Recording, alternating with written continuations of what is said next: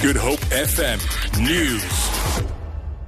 Metrorail in the Western Cape says it's doing all it can to ensure minimal train disruptions during exam time. The Provincial Education Department says late coming will not be tolerated at exams. There are concerns about continued train delays due to issues such as cable theft. About 8,000 matric learners began writing their exams in the Western Cape today. The majority, nearly 66,000, will start writing tomorrow. Metrorail spokesperson Riana Scott. We are very aware that our service levels could possibly impact on learners writing exams. We've also committed to the Departments of Education and Transport that we will inform them immediately of major delays should those occur. We've asked our staff to assist learners at stations in the event that they are excessively late. We also encourage learners to make sure that they go extra early to be in time for examination. Five people have been injured, one critically, when two taxis collided on Lansdowne Road in Khayelitsha. A critically injured woman was treated on the scene and transported to a nearby hospital for urgent care.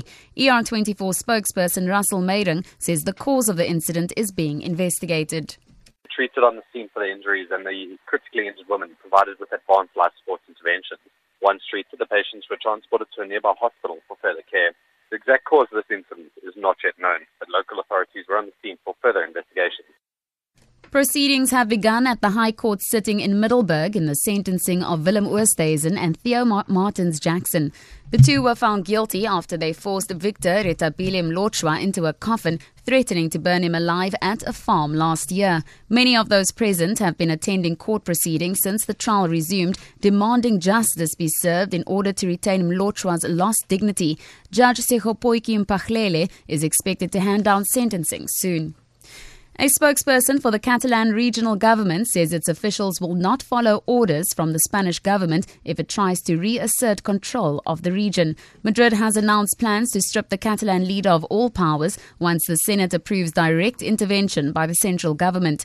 Spokesperson Raul Romeva says that Madrid is acting against the will of the Catalan people has decided uh, democratically for years what is the government they want, what is the parliament they want.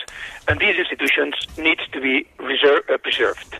So uh, no one else but the people has the right to change those institutions. For Good Hope FM News and Traffic, I'm Tamara Snow.